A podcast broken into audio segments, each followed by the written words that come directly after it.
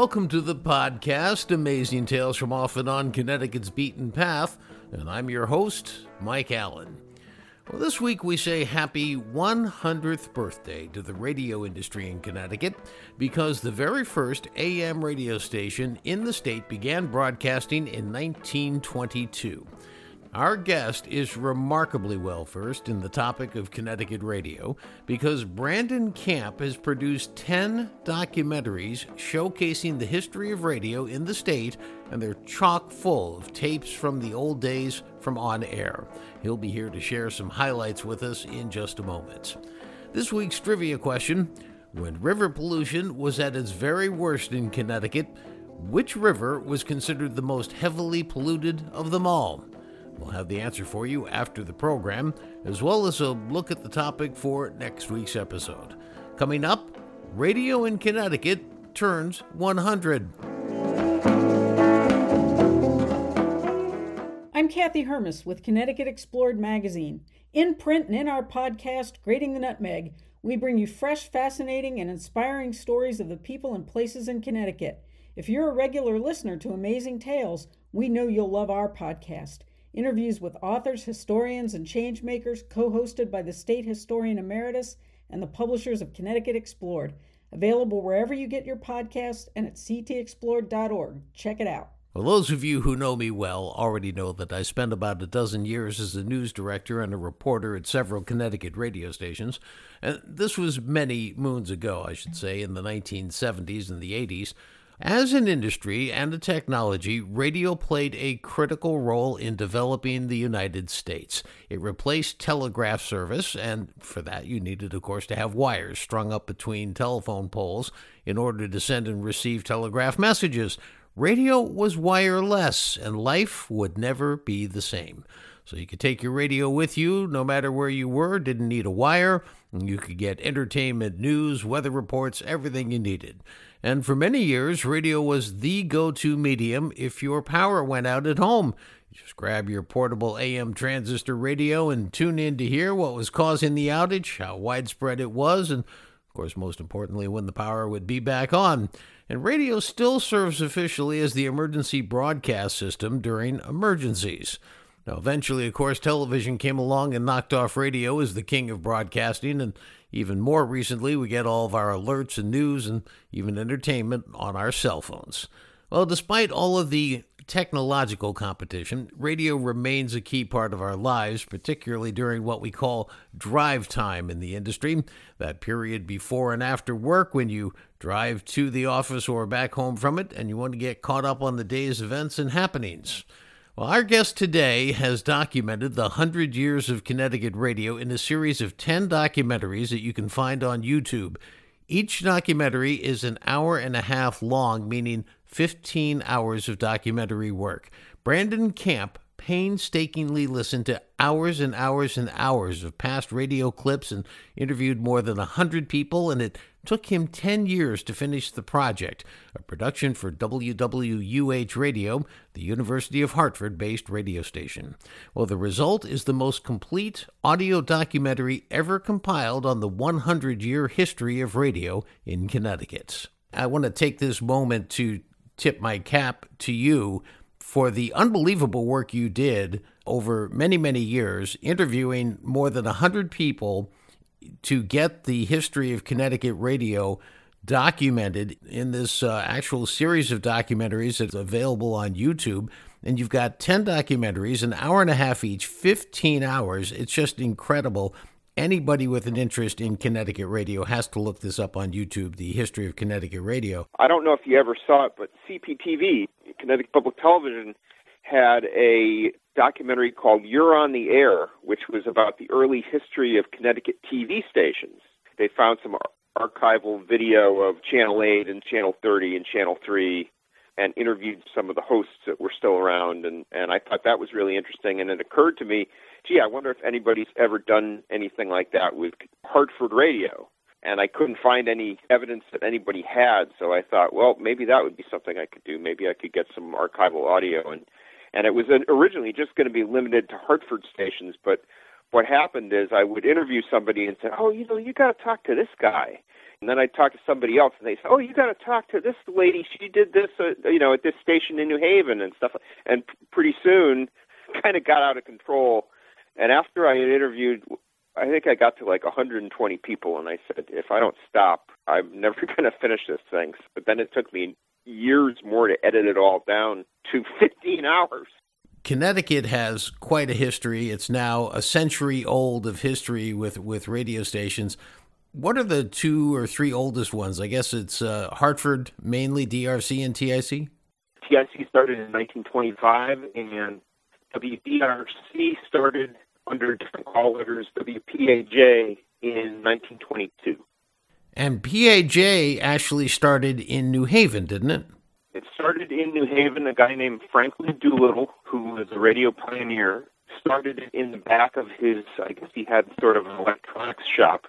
He had it there, and I believe in 1925 the call letters changed to WDRC for Doolittle Radio Corporation.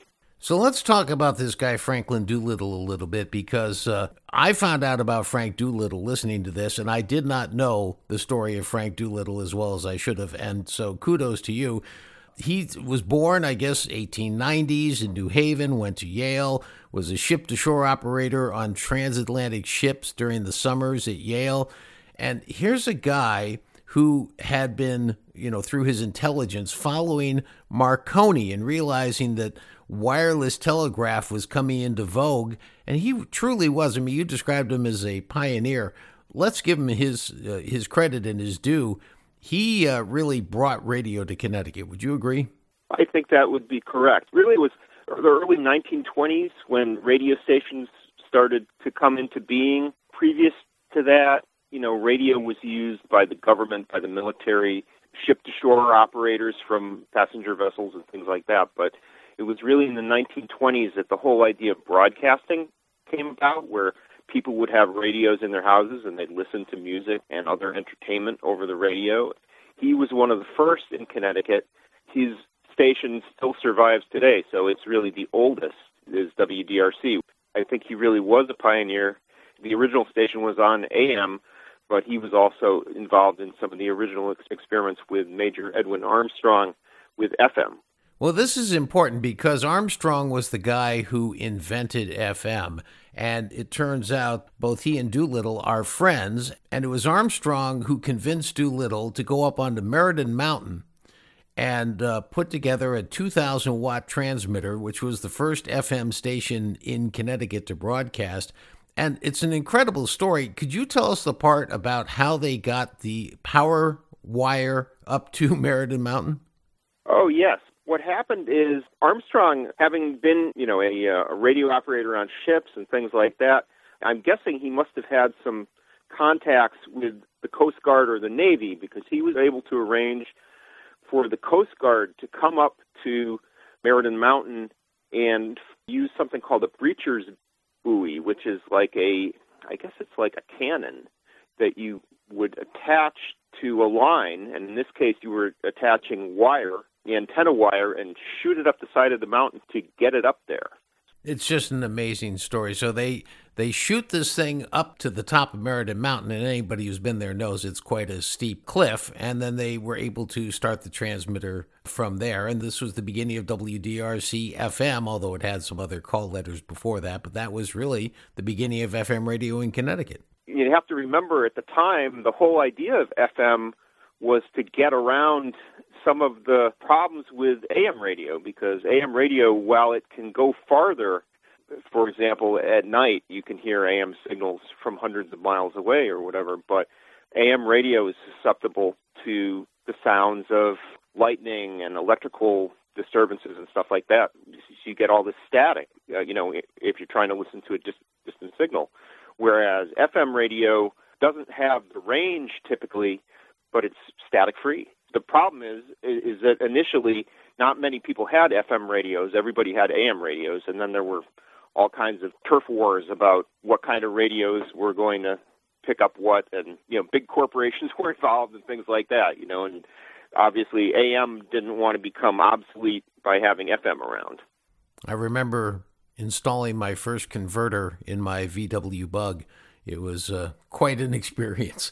Some pretty impressive names have gone through some Connecticut radio stations, and, and one that I think everybody knows and, and may not know this gentleman came from Connecticut. But Hogan of Hogan's Heroes, Bob Crane, spent some time here, did he not? That's right. Bob Crane, I believe he was born and grew up in Connecticut, possibly in Waterbury, and I believe he was at a couple stations in Connecticut, but the place where he really made a big name for himself was at WICC in Bridgeport, which is the high powered AM station in Bridgeport that has a really great signal.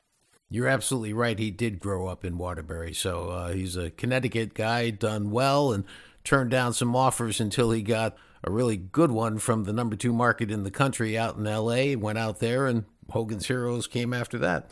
There was Dick Robinson, who was at DRC, and he went on to start a school that I think everybody has heard of at one point or another because they advertise a lot, or at least used to, the Connecticut School of Broadcasting. Uh, what can you tell me about Dick? Dick Robinson, I believe, grew up in Massachusetts, and he had worked at a station and they gave him an opportunity to choose other stations in their company that he wanted to go with, and he decided he wanted to go to WDRC in Hartford because he had heard about WDRC.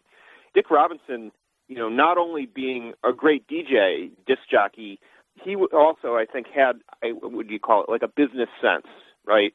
And he decided that he could start this Connecticut School of Broadcasting to teach people who would be interested into getting into the radio business. And that would have been probably 63, 64 when he did that. There were a lot of people that went through CSB and went on to some pretty big careers in radio. One of the reasons people had heard about DRC was a guy named Charlie Parker. Parker came out of the Navy as well, as a matter of fact, had been a Morse code operator, and he uh, got into uh, radio, you know, working the boards. He wasn't even on air. And I guess he was a pretty good disc jockey in his day, but really went to the programming side, determined what was going to be on the station. And he made the audacious decision, I want to say it was late 50s, around 1960, to switch WDRC, the oldest station in Connecticut, from a CBS affiliate with you know, standard names like Arthur Godfrey and the Gunsmoke series, and he just pulled the plug on all of them and said, "We're going with rock and roll." People at first thought, "Oh my goodness, what a gamble!" and he pulled it off, didn't he? That's right. Charlie Parker is really regarded as one of the geniuses in Connecticut radio and probably in radio nationwide. He became known nationwide. In the late 50s, radio networks up to that time used to provide full service programs all day long. If you tuned into WTIC or WDRC or some of these other stations, they would get things from the CBS network, the NBC network, or whatever. There would be entertainment shows and there were soap operas, and they had the same kind of things that ended up on TV. There were comedy and variety shows and mystery shows and things like that. Well, in the late 1950s, television was beating down the radio networks people were, you know, not listening to the radio to hear comedy and drama and things like that. People wanted music, and so the radio networks had really scaled back to just providing hourly news and a few other features. And so Charlie Parker looked around and said, "Hey, we got to change. We got to do something different in order to hold on to listeners and get new listeners." And so he came up with a concept called radio fun. You're going to tune in, you're going to hear some music you like. You're going to hear some fun people talking. It's going to make you laugh. You're going to enjoy the music. You're going to have a good time when you tune in. That was his whole idea. And it was a great success. You had the top 40 music. Top 40 at that time, you could have something by the Beatles, and you might also, in the same top 40 lineup, you might have something from Frank Sinatra in there or Tony Bennett. It was much different than, you know, what you would call the the hit stations these days. He recruited a bunch of DJs. The initial group in 1960 was called the Friendly Five. You know, he brought that whole format, that Radio Fun format, and it was just a great success. The only thing that DRC had trouble competing with, of course, was Bob Steele at WTIC in Hartford, who was, you know, well known nationwide and had been on the air since 1936. Now, if you dial back about 20 years before Charlie Parker made this decision, back when radio was still king and TV hadn't broken in, 1938 as in particular, there was another genius by the name of Orson Welles who decided to play a little game and create a radio theater drama called War of the Worlds, where he basically intimated that the Martians had landed in New Jersey and were attacking, and it was so well done that people believed it. And this was broadcast out of Hartford as well, wasn't it? That's right. I think that's probably one of the most famous radio broadcasts in history. And that's correct. It was broadcast on CBS Radio, and the CBS radio affiliate in Hartford was WDRC. People listening to WDRC heard, some of them heard this and knew that it was just a radio play, but others, you know, if you didn't tune in right at the beginning, you might have thought the Martians were invading, and there was a certain amount of panic, you know, in places all over the country. There was a station at the time in Hartford called WTHT, and if I remember correctly, they were getting several hundred calls per hour with only two or three people there to answer the phones. Yeah, that's right. THT was actually it was the Hartford Times, which was the afternoon paper in Hartford, and they had their own radio station. And I interviewed a guy; he's since passed away, but a guy named Al Cohen. He was working there that night, even though the uh, Orson Welles broadcast wasn't broadcasting on his station, people were calling his station saying, "Hey, on this other station, I heard this. What's going on? Are the Martians invading?" And he and, and I guess one or two other guys were answering the phones that Sunday night.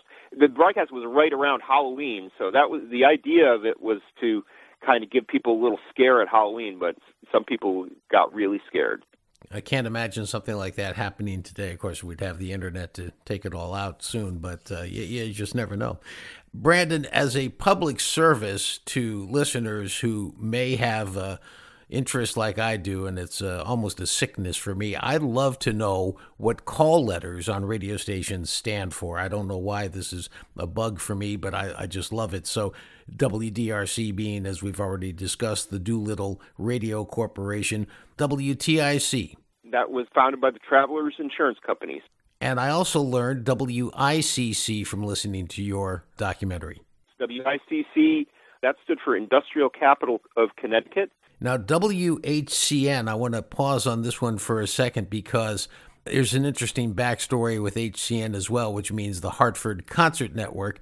Can you quickly explain what the golden chain concept was? It started with WBCN in Boston. What happened was there was a gentleman, I believe he was in the Boston area. His name was T. Mitchell Hastings, and he had a dream of having a network that broadcasts classical music on FM up and down the East Coast.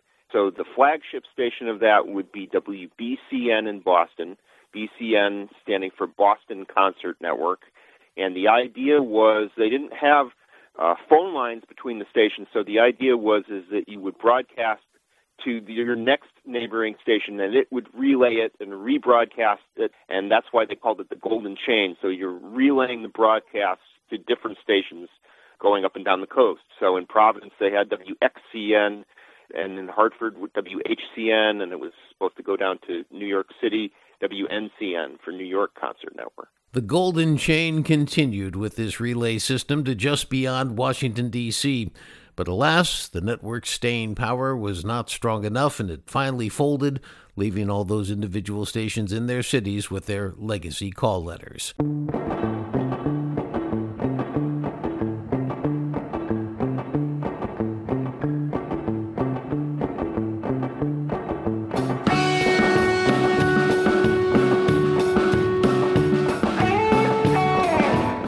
Wraps up this episode of Amazing Tales from Off and On Connecticut's Beaten Path. One last piece of radio trivia you may not know about station call letters. If a station is based east of the Mississippi River, its four call letters begin with a W. If it's west of the river, the station is identified with a K. Therefore, there's WCBS in New York and KCBS in Los Angeles. I want to thank our guest for today's program, Brandon Camp, producer of the 15 hours of documentary footage on the history of Connecticut radio, available on YouTube. The answer to this week's trivia question when river pollution was at its worst in Connecticut, which river was considered the most heavily polluted of them all? The answer the Naugatuck River. It received the waste from brass, copper, and other industrial operations along its 40 mile stretch as well as all the sewage. Well, next week on Amazing Tales CT, we're going to take a look at how river pollution got so bad and how the turnaround to clean it all up got underway. Amazing Tales from Off and On Connecticut's Beaten Path is a production of True North Associates, LLC. This is Mike Allen. Be safe and stay healthy.